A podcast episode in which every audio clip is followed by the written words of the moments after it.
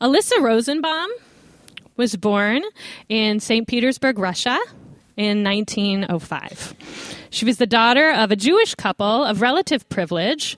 Her father was a pharmacist, and she so she had the opportunity to be well educated at an early age, and she really took to it. She enjoyed school. She was good at it. Um, but at the age of 12, Alisa also had a very formative experience. She was in Russia in 1917. Her father's shop was suddenly seized by Bolshevik soldiers. The family was forced to relocate to Crimea. They lived there in utter poverty. Seeing this all play out, understandably, affected young Alisa. She developed strong feelings towards what she saw as government intrusion into individual livelihood. So eventually, Alisa was able to attend university to study screenwriting in Russia. Uh, she also had a significant interest in philosophy, which she pursued in college. And then at 21 years of age, Alisa was granted a visa to visit relatives in the United States. Once there, she was confident she would not return to Russia. She moved to Los Angeles, where she tried to break into the movie industry, and she did have a bit of success in film production. She actually wrote two plays that were produced on Broadway, but the success for which she'd be known for came with the publishing of her first major novel in the 1940s. It was published under the pen name she had by then adopted and would forever be known. Anyone have a guess as to what it is? That's right, Ayn Rand. Ayn Rand. The book that made her a literary star was called The Fountainhead. Later would come her magnum opus, Atlas Shrugged. Now, admittedly, I've never personally read one of Ayn Rand's novels, but I'm aware they're a favorite of many, particularly teenage boys. And through the decades since uh, her books were per- first published in the 1940s and 1950s, Rand has come in and out of favor. But in recent years, she's been seeing a bit of a resurgence, not just because of her novels, but also the school of philosophy they communicate. So, a number of prominent conservative politicians, including both our current president and Speaker of the House, consider Rand an important influence. She's long been the hero of libertarians, especially, and in recent years, the alt right is filled with a lot of Ayn Rand fanboys. But it's not just folks politically on the right. Tech entrepreneurs have um, long been have been highly influenced by her as well. So Steve Jobs of Apple, Peter Thiel of PayPal, and many other ventures here in Silicon Valley. Uber's founder Travis Kalanick all report to be influenced by Ayn Rand. Now, at the core of her thought is the idea that man is an island. In her words, these are them My philosophy, which she calls objectivism, holds that man, every man, is an end in himself, not the means to the ends of others. He must exist for his own sake, neither sacrificing himself to others nor sacrificing others to himself. The pursuit of his own rational self interest and of his own happiness is the highest moral purpose of his life. So, I recently came upon a book on the ethics of Rand's objectivism at the library, at Berkeley Library. I was looking up books actually for today's teaching on topics like altruism and generosity, but then this other book in the same section, the title just jumped out at me In Defense of Selfishness. Okay, and this is by a guy who's a philosopher who is like of the school of objectivism, who's basically making a moral case for why self interest is morally good. Okay? Now, I'm not bringing this all up because I think that most of us are Randian disciples or that we should be. I'm actually assuming that's not the case. We live here in Berkeley. and also, this is a Jesus centered community of faith. I mean, you don't have to know much about Jesus to know that what he was into seems pretty counter to the teaching of Ayn Rand. I mean, he was about going the extra mile, giving someone not just your shirt, but your cloak. If you wanted to take a lead, then you should be taking the role of servant. Rand herself was not a fan of any of that, and she she made she was quite clear uh, that she was not a fan of Jesus or the altruism that she believed that he represented. But even if we're not Randian followers, all of us are continually pressured to consider our own self interest and how much it should play a role in how we live, right? I mean, we all face pressures to achieve, to find professional, vocational success, to achieve some sort of financial security and self stability. And let's be honest, living in the Bay Area, that is not an easy thing to do, right? And those pressures are held in a lot of tension with the needs around us that we're aware of, the needs that we might feel called to help meet, right? But we're not always clear. How much should we take responsibility for the things going on around us, for the, for the great need? How much self concern is selfishness? When does our concern for others, our altruism, our generosity, actually become unwise, counterproductive? We're in a teaching series this Lent that I'm calling Character Matters. And so today, I thought we'd take some time to do some reflection on our own relationship to self interest and to the interest of others considering the character traits of altruism, generosity, what role are they supposed to play in our character? What's helpful in today's time and moment? Because truthfully, I think this topic impacts more than our politics, more than our businesses, our financial bottom lines. It impacts our capacity to engage in the activity of God to extend blessing and care to the world around us. So today, we're going to look at a story from the life of Jesus in which I'm hoping Jesus might actually give us some helpful and perhaps even surprising thoughts on how to tackle these questions. So, this story comes from late in the life of Jesus. I do have handouts if they're of interest to you. Feel free to use them if they are. If not, no worries. Um, so you can follow along. All right. So this uh, the story is from Mark and it comes in the last week of Jesus' life, as Mark tells the story. He's already entered Jerusalem, and now he's there doing his last days of teaching. Okay?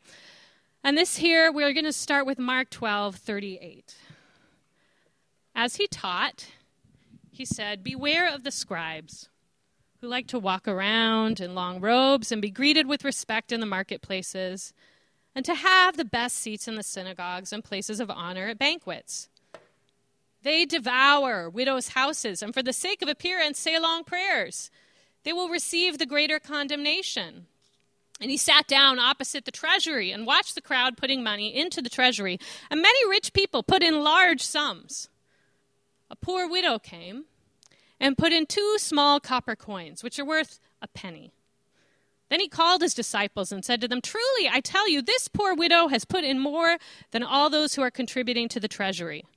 For all of them have contributed out of their abundance. But she, out of her poverty, has put in everything she had, she, all she had to live on. As he came out of the temple, one of his disciples said to him, Look, teacher, what large stones and what large buildings. And then Jesus asked him, Do you see these great buildings? Not one stone will be left here upon another. All will be thrown down. All right, so we have in this passage a story with three parts. They're clearly connected. But I think, as often happens when we look at things in the Bible, sometimes when you zoom in too close, you actually miss what's right outside the frame, right? The thing outside the frame is sometimes actually the key for understanding what's in the middle of the shot. You with me? Okay, many of you have heard these paragraphs, but not necessarily put together in their context, right? Particularly the middle paragraph, the story of the widow, right, is often a focus of the shot, but there's these surrounding pieces that are often outside the frame. Today, we're going to take a look at how each of these three parts might be connected and what they might tell us about what this story is really about. Okay? So I'm just going to walk us through these three sections. First one, I call part one Beware of the scribes. Okay, beware of the scribes. This is the first paragraph, right? Where Jesus is saying, okay, beware of these scribes. And he goes on about them. Who is he talking about? Well, the scribes are the religious leaders, the teachers of the law. But they also hold in this religious government state significant political power. In Israel, it's one and the same. Religious power and political power are held by these folks. They are the people of power, they are the people of prominence and privilege.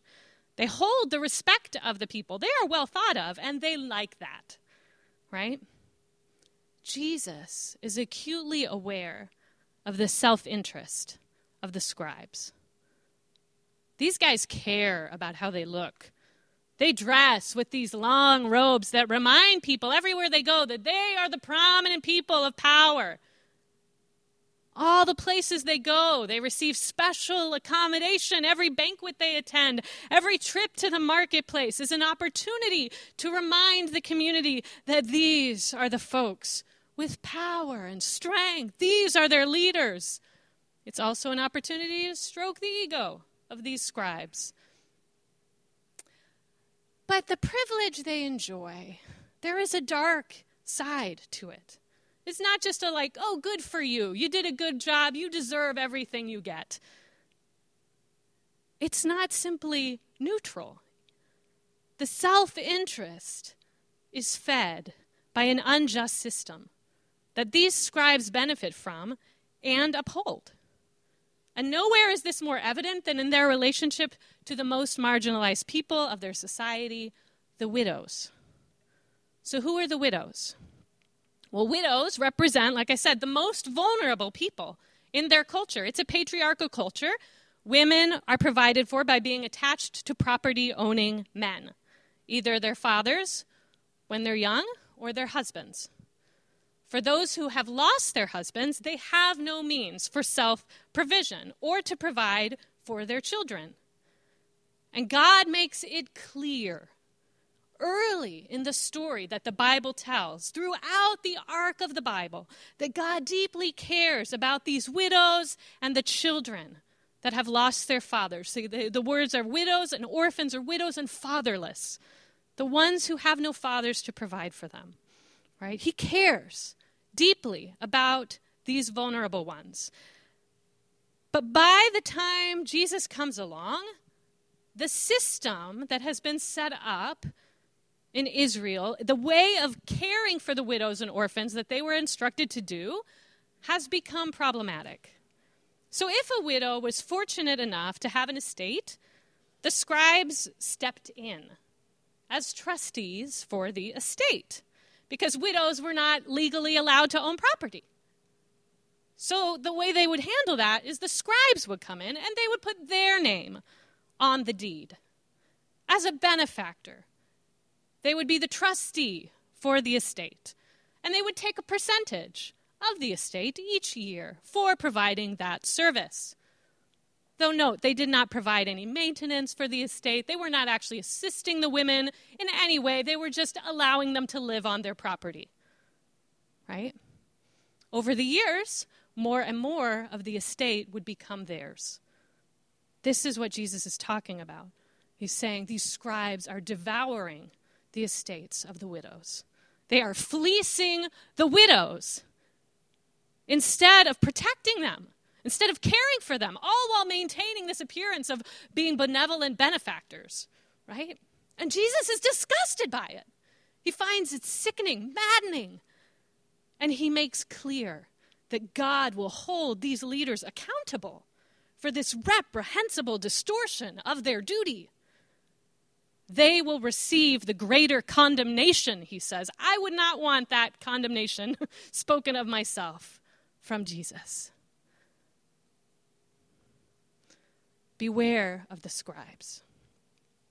We go to part two, the second paragraph. After delivering that harsh word about the scribes, he's like, let's go into the temple. And he takes them into the temple where the offering boxes are set out. Okay, this was like the outer courtyard of the temple. The temple had multiple courtyards, different people could go into. But this in the outer courtyard is where like the most people can go and there would be basically like what we have an offering box, except probably multiple ones. And they would be much bigger. Because you got to remember, all right, there's no Venmo in these days, there's no PayPal, there's no check writing. I don't think even uh, like paper currency. We're talking coinage. That is how you give to the treasury, right? And so there's, it's noisy. It's like a public act. There's like a big thing for you to dump all your coins in. And everyone can hear it because it's loud, right? It's, it's out in public. People know. Look at these rich guys. They come with their bags and bags and bags of coin and they dump them in, and it is loud, right? And they must, they must be doing well. Everyone knows it. And I love the idea of Jesus just, just parking himself back there with a box, just, uh huh, just watching who's coming in, kind of a smirk on his face. Okay, what you gonna put in? What you gonna put in? Right? You, you kind of give him under. Like if he was back there, like what do you do? You feel a little like, is this okay? Or, or like, whatever. I don't even care what you think, Jesus. What would your response be? So he's watching these, these rich people, these privileged, come with their big hauls. And then in comes the widow, right? The epitome of marginalization. And she takes out these two tiny coins, and he knows what they are because he can hear them clink, clink. These two little half pennies. And Jesus is struck by it. So much so that he calls his friends to him to show them what's happened. And here's what's interesting I just learned this week from a preaching friend of mine that there are actually two ways that scholars think you can interpret Jesus' comments here, but most people are only aware of the first. Okay, I'm guessing the first interpretation you have heard, especially if you've heard this story talked about in church before. And this interpretation says, and you can fill in the blanks here if you want, Jesus is praising the faithfulness of the widow that's demonstrated by her gift. Right? Jesus is praising the faithfulness of the widow. He's making a comment about how much God values her faith and her sacrificial generosity to give everything she has, even 100% of her assets. She has set her own self interest completely aside. And in doing so, she's setting an example for us to follow, to give abundantly, sacrificially, recognizing that ultimately everything we have comes from God and we can trust God with our resources. Does that sound familiar? It is, by a lot of scholars and preachers, a favored interpretation. This is called the widow's mite. Sometimes you'll hear it called. You preach the widow's mite, and you call folks to consider equally radical forms of selflessness. I mean, the widow is like the antithesis to Ayn Rand, right? When you consider this story on its own, just this little paragraph, when this is the only thing in the shot, that reading makes total sense. When you zoom out a little more, I think there's more to consider. The second option to interpret Jesus' comments is not actually that they are a word primarily of praise, but ultimately that they are a word of lament.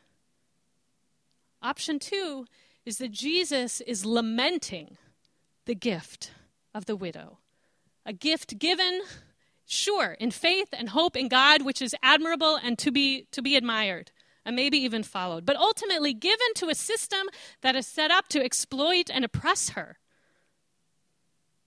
A system that has told her that faithfulness to God means giving up the very last penny she has to feed herself or her children to the people who claim to be God's appointed, but again and again have failed her, and they will fail her. They will not use these two pennies in her interest.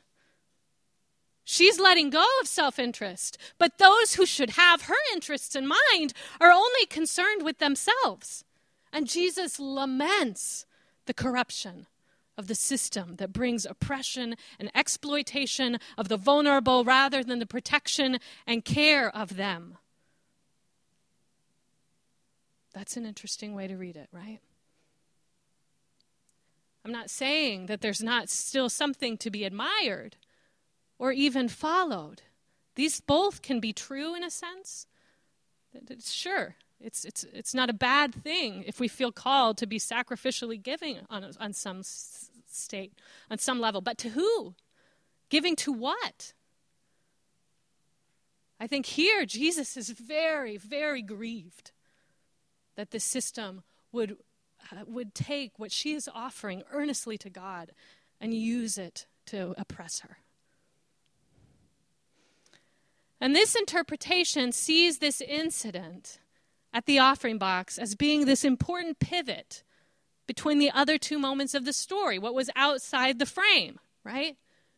First, we had Jesus' warning about the corrupt leadership in Israel and the system that upholds it. And then we have the final paragraph we looked at, the beginning of Mark 13. A lot of people don't put these, th- forget that these two are connected because it's like, oh, it's a new chapter, we can stop. But they're actually all the same. It's one story. Okay? You go into Mark 13 and we enter part 3. It's all coming down. As they leave the temple treasury, the next piece is Jesus' followers commenting on the magnificence of the temple building. How huge these stones are. They seem impenetrable. It's, they represent wealth and power. They carry the weight of history. Jesus' followers are connected with this awe, the magnitude of what has happened there, and the, the big system that has been built up to support it. Have you ever visited a place where you felt that kind of awe. Maybe you went to Washington, D.C. Maybe you went to the White House or the Lincoln Memorial or the mall. Maybe you went somewhere, you know, to New York, the Empire State Building, Wall Street, the United Nations. Maybe you've gone to the Vatican in Italy. There's certain places that carry so much history and weight that we feel that just to be in the space, right? And that's what these guys are feeling. And it's like the final straw for Jesus. It's like his friends just don't get what he's been trying to say. And so Jesus like lets loose. He goes on a preaching tirade. Okay, if you want to later look at the rest of chapter 13, it's intense. He is in full on prophet of doom mode. And he is saying this system is corrupt. It's not doing what it was made to do. Yes, of course, Jesus wants people to share their resources, give out of their abundance so everyone has enough so they can be a just, generous community. But that's not happening. The system has been broken. It's enabling the self interest of the powerful few, no longer serving the interests of the larger community. And so Jesus says it's all going to come down. It's got to come down. These unjust systems are counter to the way of God a God that is community within God's self. A God that created people not to be islands, but to share in the magnificence of loving relationship. A God that is ever giving of God's self to the benefit of creation out of care and compassion and generosity. A God that desires God's children to know they are beloved so much so that God entered the pain of their humanity to be in it with them, in love, even suffering as they suffer, so they may find love and connection even in the darkness. That God cannot endure injustice. That God cannot endure exploitation. It cannot partner with oppression. And so it must bring the end of it. It must bring down the unjust systems these temples of inequality ultimately cannot stand, for they are counter to the will of this God. Now, what I think about is interesting about this. Ayn Rand, she saw firsthand the corruption, the destructive nature of Soviet communism. Her, her response to that was then to withdraw from the collective to say, you know what, the system is broken, so let's get rid of these kinds of systems altogether. Let's have as little power for, over them over us as possible. In this lament of the system's corruption that Jesus is expressing, the prophetic vision of it coming down, in a sense, he agrees on this point with Ayn Rand. Human systems are corruptible. Human systems are fallible. Human systems can become very unjust. But what Rand sees as fixed and unchangeable, Jesus sees as flawed but hopeful. Jesus comes into the mess, calls it out, and then says, let's make this better. Yes, humans have the capacity to be selfish. They also have the capacity to be empathetic and cooperative. Yes, they have the capacity to be cruel. They also have the capacity to be kind. So Jesus doesn't come to abolish the community of God, start over. He came to reform it. He's bringing his followers into this so they can say, let's make this better together. He calls, he came to call faith community back to what it was meant to be. So, what are our invitations in light of all of this? I think there's a few, and that's where we're going to end. Invitation one. I think we're invited to consider consider your own balance of self-interest versus the interest of others in regards to your time, your energy, and your money. Consider your, ba- your own balance of self interest versus the interest of others in regards to time, energy, and money. Now, I'm going to be just right up front with you. I am not going to tell you what percentage of your income you should be giving away. If you're waiting for that, it's not coming. I do think the consistent teaching of Scripture from beginning to end clearly calls us to an open handedness with material possessions. That is true. It calls us to share abundantly, to make offerings out of gratitude and recognition of God's generosity with us, for those who have abundance, to share with those who have need, recognizing at any given time the tables may turn. We may be the ones in need. And so many people find the Old Testament idea of a tithe or a 10% a helpful framework to start from. But if you're in the place of the widow, that might not actually be an appropriate thing to do. If you're paying rent in the Bay Area, I'm not sure it's feasible. I'm not saying in terms of time and energy. I'm not going to say everyone needs to show up at every event that Haven or any other organization you're involved in is having, no matter how important the work. I think there's wisdom in taking Sabbaths, a regular rhythm or rest, time of renewal alongside the work. Burning ourselves out, just putting it all in, doesn't serve anyone. So I'm not here to prescribe a formula of balance for you in terms of your time, energy, or money. But what I can do is invite all of us into an ongoing conversation we can be having with Jesus and one another about the ways our self concern might limit our capacity to participate more fully in the work of community building and generosity extending that God's in, inviting us into. It's real. The circumstances of our life are going to change from season to season, right? Our bottom lines change, the sizes of our families change, our energy levels change. That's true, that's real. So, this is something we need to be continually revisiting with the Spirit throughout the varying seasons of our lives, with in dialogue with people we love and trust, asking afresh, what is God inviting me into? In this season? How can I best cooperate with God using the time, energy, and money I have to be a part of God's activity in the world? So that's invitation one. Consider our own balance of self interest versus the interest of others. Invitation two is a collective invitation. As a church, we are to consider the ways we use the resources entrusted uh, to us to bring life to our community. Consider the ways we use the resources entrusted to us to bring life to our community. Okay, there's a warning here in this in this scripture, right? I don't know if you feel it. I feel it personally as a faith leader to be wary of our own temptation towards self-interest.